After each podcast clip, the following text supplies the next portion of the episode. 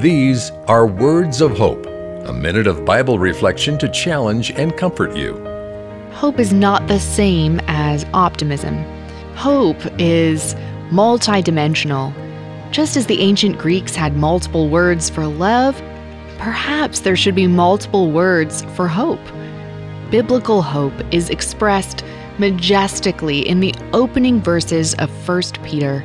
According to his great mercy, he, God, has caused us to be born again to a living hope through the resurrection of Jesus Christ from the dead to an inheritance that is imperishable, undefiled, and unfading, kept in heaven for you. This is biblical hope. You can start a life changing habit of devotional time. All it takes is five minutes per day. Receive our free daily devotional at woh.org/radio.